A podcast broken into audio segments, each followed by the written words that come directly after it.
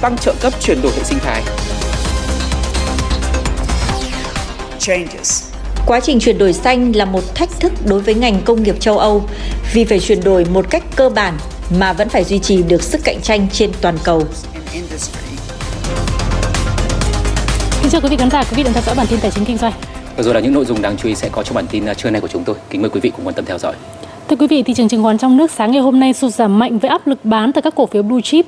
Ngay sau đây sẽ là phân tích chi tiết từ biên tập viên Phương Nam. Mời Phương Nam ạ. Vâng, xin cảm ơn chị Ngọc Trinh. Thưa quý vị, sau chuỗi ngày lình xình, dù à, sự phân hóa đã báo trước những tín hiệu nhưng mà đến sáng nay thì VN Index mới thực sự có sự điều chỉnh rõ nét.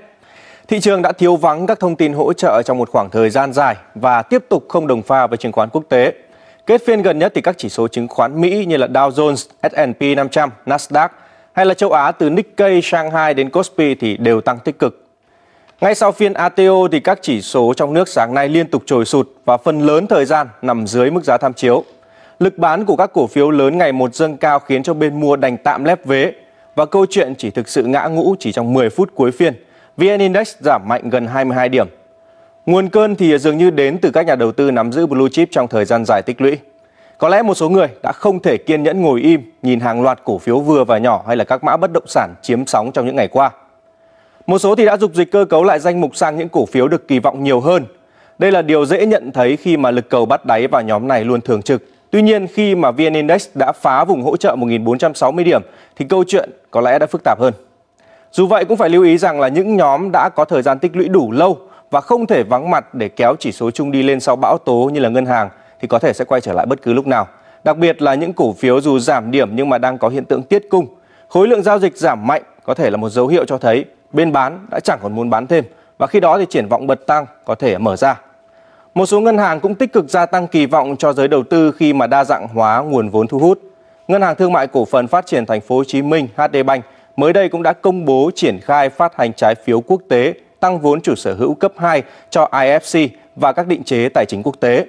Cụ thể, theo phương án được Đại hội cổ đông thông qua, thì HD Bank sẽ phát hành cho nhóm các nhà đầu tư bao gồm International Finance Corporation, IFC, thành viên của Ngân hàng Thế giới, DEG thuộc Ngân hàng Kiến thiết Đức và Quỹ đầu tư quốc tế Leapfrog Investments.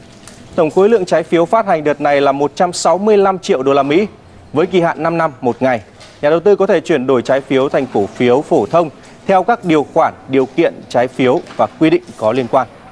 Giá chuyển đổi dự kiến là trên 43.000 đồng. Đợt phát hành này là bước đi đầu tiên trong chương trình hợp tác dài hạn của HD Bank cùng các định chế tài chính quốc tế. Tạm dừng phiên sáng nay thì VN Index giảm mạnh 21,87 điểm xuống còn 1.455,8 điểm. Sắc xanh nhạt nhòa với 110 mã tăng trong khi 354 mã đỏ điểm. Thanh khoản tăng mạnh đạt hơn 1 tỷ đô la Mỹ tương đương với khoảng 24.900 tỷ đồng với hơn 750 triệu cổ phiếu khớp lệnh.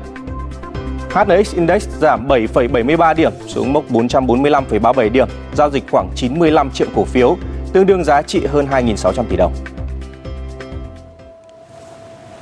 Còn giá vàng mở cửa phiên giao dịch sáng ngày hôm nay không có nhiều biến động so với chốt phiên ngày hôm qua. Tuy nhiên đến cuối phiên giao dịch buổi sáng thì giá vàng đã tăng trở lại.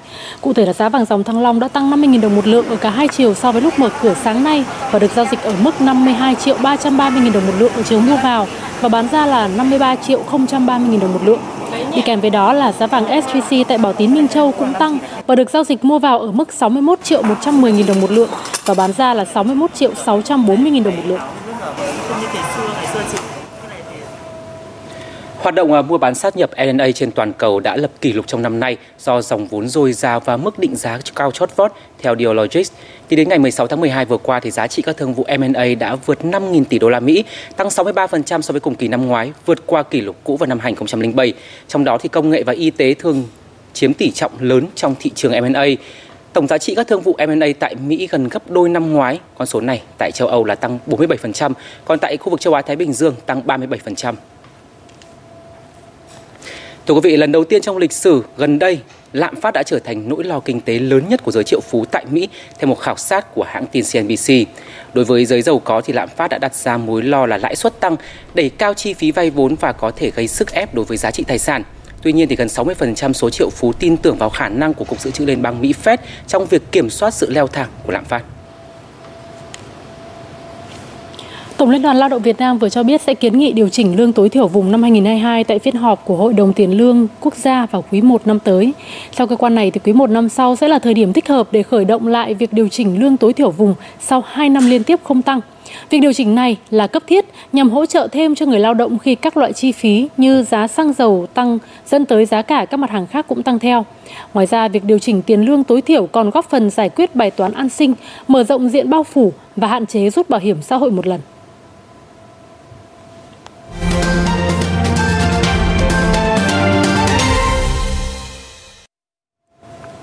Đóng cửa ngày 22 tháng 12, sắc xanh đã áp đảo tuyệt đối trên bảng giá của 3 trong 4 nhóm hàng hóa nguyên liệu đã giúp cho chỉ số MXV Index tăng 1,6% và lên mức 2.314 điểm. Đây có thể nói là mức cao nhất từ đầu tháng 12 cho tới nay. Nhóm nông sản thì tiếp tục thu hút dòng tiền của nhà đầu tư. Dẫn đầu đà tăng của nhóm nông sản là mặt hàng khô đậu tương với mức tăng 2,2% và đưa giá lên 444 đô la Mỹ một tấn, là ngưỡng cao nhất trong vòng nửa năm qua. Còn hạt đậu tương đã đánh dấu chuỗi tăng 7 phiên liên tiếp, giá trị giao dịch đạt khoảng 488,2 đô la Mỹ một tấn. Hiện tại thì những thông tin về điều kiện thời tiết tại các khu vực trồng vẫn đang là yếu tố hỗ trợ cho đà tăng của mặt hàng này. Cụ thể là tình trạng khô hạn kéo dài ở miền Nam Brazil đang liên tục gây ảnh hưởng tiêu cực đến mùa vụ, khiến cho sản lượng đậu tương của Brazil niên vụ năm 2021-2022 giảm xuống còn 142 triệu tấn. Đây là mức thấp hơn so với mức dự báo của Bộ Nông nghiệp Mỹ đưa ra. Liên quan đến việc gia đình ông Hồ Quang Cua, tác giả chính của giống lúa và gạo ST24, ST25, mới đây đã có đơn gửi đến Tổng cục Quản lý thị trường nhờ hỗ trợ về thương hiệu sản phẩm tại thị trường trong nước.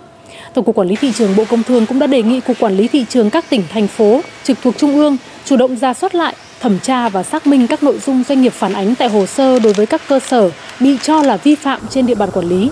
Bên cạnh đó, Tổng cục Quản lý thị trường cũng lưu ý lực lượng chức năng về các hành vi xâm phạm nhãn hiệu gian lận nguồn gốc xuất xứ, chỉ dẫn địa lý, bao bì, tem nhãn hàng hóa để kịp thời kiểm tra và xử lý vi phạm theo thẩm quyền. Vâng, trong các dịp cao điểm khuyến mãi trên sàn thương mại điện tử như là ngày 11 tháng 11 hay là ngày 12 tháng 12 vừa qua, thì doanh thu trên hệ thống gian hàng chính hãng trực tuyến, nơi tập trung các thương hiệu đã tăng gấp đôi so với năm ngoái. Điều này cho thấy là ngay cả với các doanh nghiệp lớn, thì kênh trực tuyến có vai trò ngày càng quan trọng hơn trong chiến lược phục hồi Thực tế, con thuyền thương mại điện tử đã giúp cho các doanh nghiệp có thể vượt bão Covid và trong suốt những năm qua là những thời điểm có thể nói là thử thách lớn nhất của các doanh nghiệp. Mùa nhập học tháng 8-9, hệ thống nhà sách này dù nguồn cung không thiếu, với hơn 200.000 sản phẩm tồn kho, nhưng lại gặp khó vận chuyển hàng đến người dân vì phải đáp ứng quy định giãn cách. Nhờ chuyển đổi kịp thời bán hàng trên các sàn thương mại điện tử, doanh nghiệp đã không bỏ lỡ mùa cao điểm của thị trường. Sau cái làn sóng dịch Covid ừ, lần thứ tư, cái doanh số của Fasa trên Lazada là tăng khá là vượt trội, uh, tăng hơn 10 lần so với là năm vừa rồi. Thương mại điện tử nó sẽ là một cái sự đầu tư rất là dài hạn, là một cái canh tay nối dài để mà mình gặp hàng triệu người tiêu dùng. Vào thị trường Việt Nam, ngay lúc bắt đầu đợt bùng phát dịch thứ tư, thương hiệu đồ gia dụng từ Anh Quốc này gần như tê liệt việc kinh doanh tại các cửa hàng trực tiếp trong nhiều tháng. Tuy nhiên, bán trên sàn thương mại điện tử này, thương hiệu lại khai thác được cơ hội, tạo ra sức tăng trưởng mà thông thường ở các thị trường Đông Nam Á khác phải mất 2 đến 5 năm mới đạt được. Thử thách này nó mang lại những cái cơ hội mà nó vượt ngoài cái sự mong đợi, cái hành vi khách hàng thay đổi thành việc quan tâm đến những giá trị cuộc sống với gia đình hơn. Do đó là người ta quan tâm về việc là bảo vệ sức khỏe, à, vệ sinh dọn dẹp nhà cửa thì đây là một cái cơ hội rất tốt cho cái ngành hàng của Dyson. Sàn Lazada cho biết trong quý 3, thời điểm giãn cách nghiêm ngặt nhất, số lượng nhà bán hàng tham gia sàn đã tăng hơn 1,5 lần so với cùng kỳ năm ngoái. Riêng lượng nhà bán hàng ở các khu vực ngoài Hà Nội và thành phố Hồ Chí Minh tăng gấp đôi. Nắm bắt xu hướng chuyển đổi, sàn này vừa triển khai gói hỗ trợ với tổng giá trị lên đến 10 tỷ đồng cho các doanh nghiệp và thương hiệu đăng ký bán hàng trên hệ thống gian hàng chính hãng. Thách thức chung với các doanh nghiệp thương hiệu lớn là việc chuyển đổi khâu vận hành từ bán trực tiếp sang bán trực tuyến vốn khác nhau rất nhiều. Một lợi thế đặc biệt mà Lazada đã phát huy rõ trong đợt bùng phát dịch vừa qua là việc làm chủ khâu giao vận, logistics giúp các doanh nghiệp duy trì bán và giao hàng. Ngoài ra, chúng tôi cung cấp các công cụ để thương hiệu có thể phân tích dữ liệu theo thời gian thực, nắm bắt hành vi mua sắm của người dùng để họ lên kế hoạch kinh doanh tốt hơn. Tổng mức bán lẻ hàng hóa và dịch vụ tiêu dùng qua 11 tháng giảm gần 9% so với cùng kỳ năm ngoái. Để kích cầu cho giai đoạn từ nay đến Tết, chuyên gia khuyến nghị các thương hiệu đặc biệt ở những ngành hàng giá trị cao cần linh hoạt trong chính sách bán hàng, chú trọng hình thức mua trả sau để gỡ tâm lý thắt chặt chi tiêu của người dân. Cục thuế nhiều tỉnh, thành phố của Trung Quốc yêu cầu hàng loạt người nổi tiếng và các streamer trên mạng xã hội tự kiểm điểm về nghĩa vụ đóng thuế trước năm 2022. Những cá nhân trên thì cần kiểm điểm các hành vi sai trái về thuế để báo cáo cơ quan chức năng và lập tức đưa ra các biện pháp khắc phục sai phạm. Nếu không thực hiện nghiêm túc thì các cơ quan thuế vụ sẽ xử lý theo quy định của pháp luật. Động thái trên được diễn ra chỉ vài ngày sau khi nữ hoàng livestream của nước này với nghệ danh là Vi Á bị phạt 210 triệu đô la Mỹ về tội trốn thuế thông qua việc che giấu thu nhập cá nhân và kê khai không minh bạch thu nhập trong các năm đó là 2019 và 2020. Ủy ban châu Âu vừa công bố sửa đổi cơ bản một số quy tắc về trợ cấp cho doanh nghiệp tư nhân nhằm mà thúc đẩy quá trình chuyển đổi sang một nền kinh tế có mức phát thải ít hơn. Các ủy châu Âu về à, cạnh tranh thì đã nhấn mạnh rằng là mục đích sửa đổi luật lệ là nhằm điều chỉnh nền kinh tế cho phù hợp với mục tiêu đó là giảm 55% lượng phát thải khí nhà kính vào năm 2030, tiến tới tổng phát thải bằng không vào năm 2050. Phóng sự của nhóm phóng viên truyền hình Việt Nam từ châu Âu. Quy tắc mới mà Ủy ban châu Âu vừa công bố có thể tóm tắt trong một câu. Những hoạt động sản xuất và kinh doanh góp phần đạt được mục tiêu khí hậu có thể được nhà nước trợ cấp. Còn những hoạt động gây hại cho mục tiêu khí hậu sẽ không được hỗ trợ. Cần phải sửa đổi nhiều điều luật có từ năm 2014 về trợ cấp doanh nghiệp, bao gồm toàn bộ các hoạt động liên quan đến chuyển đổi công nghệ và cải tạo cơ sở hạ tầng theo hướng tăng sử dụng năng lượng tái tạo hoặc là giảm khí thải công nghiệp. Member states will be able to support any technology delivering carbon reduction using flexible tools like contracts for difference. Các quốc gia thành viên sẽ có thể hỗ trợ bất kỳ công nghệ nào giảm thiểu carbon bằng cách sử dụng các công cụ linh hoạt ấn định mức giá thực tế. Ví dụ như một doanh nghiệp sản xuất năng lượng phải bán sản phẩm với giá thấp hơn giá thực tế thì ngân sách nhà nước sẽ bù phần chênh lệch. Nếu bán được với giá cao hơn thì doanh nghiệp phải trả phần chênh lệch cho nhà nước. Điều này đảm bảo cho doanh nghiệp nguồn thu ổn định và có thể dự đoán. And that ensures stable and predictable revenue streams. Quy tắc mới về trợ cấp doanh nghiệp không chỉ liên quan tới phát thải mà còn mở rộng cả ra giảm ô nhiễm tiếng ồn, đẩy mạnh kinh tế tuần hoàn, đa dạng sinh học hay khắc phục thiệt hại về môi trường. Sẽ có rất nhiều doanh nghiệp châu Âu đủ điều kiện để được giảm thuế hoặc là nhận trợ cấp chính phủ khi quy tắc mới được áp dụng. The green transition is a challenge for European industry because it's being called to make big changes. Quá trình chuyển đổi xanh là một thách thức đối với ngành công nghiệp châu Âu vì phải chuyển đổi một cách cơ bản mà vẫn phải duy trì được sức cạnh tranh trên toàn cầu.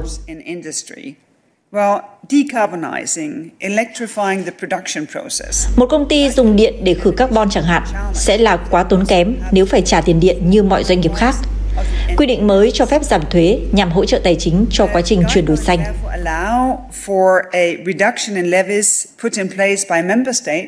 levies that are put in place in order to finance the green transition.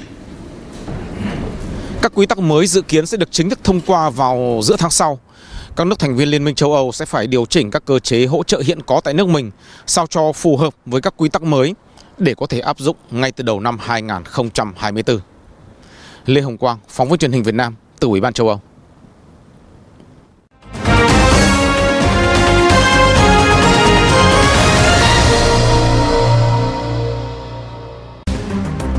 Bất động sản các tỉnh tiếp tục là điểm nhấn của thị trường 2021.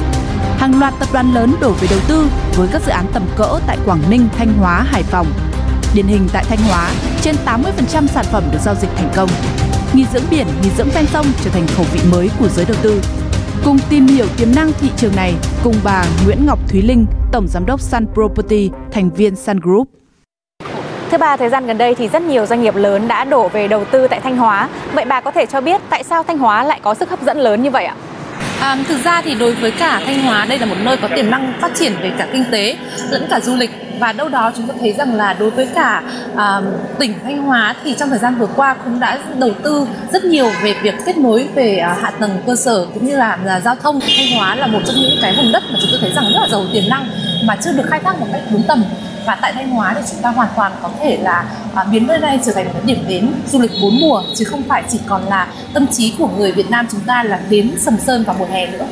Thưa bà, hiện nay thì dòng bất động sản nghỉ dưỡng ven sông đang được khá nhiều nhà đầu tư quan tâm. Vậy bà có thể đánh giá về tiềm năng khai thác và sử dụng của phân khúc này ạ? Thực sự là không có một dòng sản phẩm bất động sản nào cái giá trị bất động sản lại lớn như những cái dòng sản phẩm mà nằm kế sông kề biển. Đối với cả dòng sản phẩm mà gọi là ven sông thì chúng ta có thể thấy rằng là ngoài câu chuyện là đầu tư bất động sản thông thường mà chúng ta vẫn thấy thì thực sự là ở Thanh Hóa chúng ta chưa có một cái dòng sản phẩm nào được gọi là khu đô thị nghỉ dưỡng hoàn hảo nghĩa rằng là ở đây chúng ta vừa có tính chất là đầu tư nghĩa là cái giá trị bất động sản của các bạn được gia tăng theo thời gian nhưng đồng thời thì hoàn toàn có thể là sử dụng được những căn biệt thự đó để sinh sống cái khu đô thị nghỉ dưỡng à, mà đầu tiên chúng tôi phát triển ở Thanh Hóa Sun Riverside Village để à, những khách hàng mà có nhu cầu về nghỉ dưỡng hay là những khách hàng à, mà đến một cái độ tuổi mà chúng ta muốn à, trở về với cả Thanh Hóa để nghỉ hưu thì đó sẽ là dòng sản phẩm mà những nhà đầu tư đang quan tâm ở trên thế giới thì à, bất động sản nghỉ dưỡng ven sông đã phát triển từ lâu nay. Vậy khi áp dụng về Việt Nam thì nó sẽ có điểm gì khác biệt và ưu điểm của nó là gì ạ? Nếu mà nói ở trên thế giới thì chúng ta có thể thấy rằng là những cái dòng sản phẩm mà có gọi là view sông, kề sông, kề biển thì bao giờ cái giá bất động sản nó cũng sẽ tăng hơn so với những dòng sản phẩm khác từ 20 đến 50 phần trăm vì cái lợi thế gọi là kề sông kề biển là những thứ mà thực sự không phải là nó nó rất là hiếm chúng tôi hay gọi nó là limited edition nghĩa là phiên bản rất là giới hạn thế thì ở Việt Nam cũng như vậy à, đối với Việt Nam thì không phải là à, tất cả mọi nơi chúng ta đều có những cái vị trí đất mà có thể là nằm có một tầm view ra thẳng sông hay là chúng ta có thể hít thở được bầu không khí trong lành của biển. Xin được cảm ơn bà đã nhận lời tham gia cuộc phỏng vấn. Thông tin vừa rồi cũng đã khép lại bản tin